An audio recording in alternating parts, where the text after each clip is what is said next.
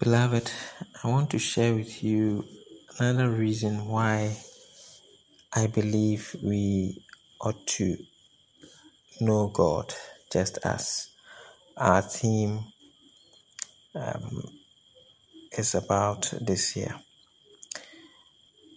It is the story of Joseph. I think many people have heard about it and know about the story of Joseph and how he was sold away into slavery in a foreign land. But when you do consider some of the points that the story makes, you would realize that Joseph was thrown into a dungeon after some false accusation from the master's wife, and he was there for quite some time. You know, he was there alone. Well, alone in quotes, because God was with him. But humanly speaking, I mean, if you didn't know who God was and you saw Joseph, you would see that this is a guy who is all alone. He's been sold away from his parents and he doesn't even know what has happened to his father or mother and the brothers. And yet the Bible says that God was with Joseph. God was with him. Joseph, at one point, you know, put his trust in one of Pharaoh's servants who had come to prison and had dreamt. You know, after Joseph had interpreted a dream, he pleaded with him that, look, when you are bailed out of this place, please speak to your master on my behalf. You know, like, tell him my matter. And plead with him that I'm innocent and that he should take me out of here. But the Bible says that 2 whole years passed and nothing of the sort happened. The guy, the butler, totally forgot about the story, you know, of Joseph and how he even got out. But the Bible says that God was with him. What's important with this discussion that I'm making is the fact that Joseph knew that God would bail him out one day, okay?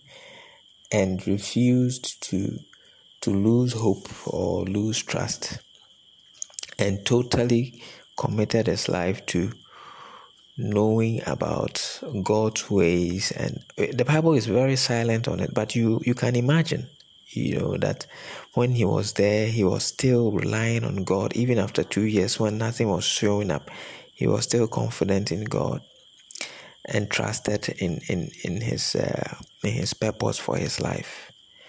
You see, the reason why you must know God. All right, this week we've been talking about the whys. One more reason why you should know God is that, you see, life has its ups and downs. Okay, life is not always up. Okay, always with your head in the cloud and happy. No, that's not how life is. You will have a down. Okay, but when you know God, okay, you are confident in His provision, even in those moments of life when you are down, when in your down moment of life. All right, I heard a story about Elon Musk, the richest, youngest guy on earth right now, on the planet. He's this South African who immigrated to the US and is now the richest guy on the planet. And how he thinks life is meaningless. Think about it. This guy can have whatever he wants, and yet he thinks life is meaningless. Life doesn't have meaning. Money doesn't give meaning. You see, everybody, the point I'm making with that is that everybody has their highs and their lows. The difference with the child of God, the one who knows his God, okay, is that when their lows come, they still have something to hold on to. And that's exactly what the Bible tells us. If you look at Isaiah chapter 43, Isaiah chapter 43 verse 2, what does it say? When thou passest through the waters, okay, the word to take note of is the word when. The very first word, when. Not, it is not if. When, meaning that for each and everyone there will be such a time that you have to pass through the waters. You see, he says, when you pass through the waters, I will be with thee, and through the rivers they shall not overflow thee. When thou walkest through the fire, thou shalt not be burnt, neither shall the flame kindle upon. Do you see? When the word of notes is when.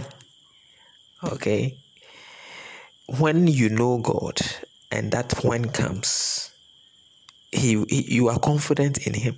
Like, you're confident. That is why you see some people, they don't have everything that you have, and yet they are very happy.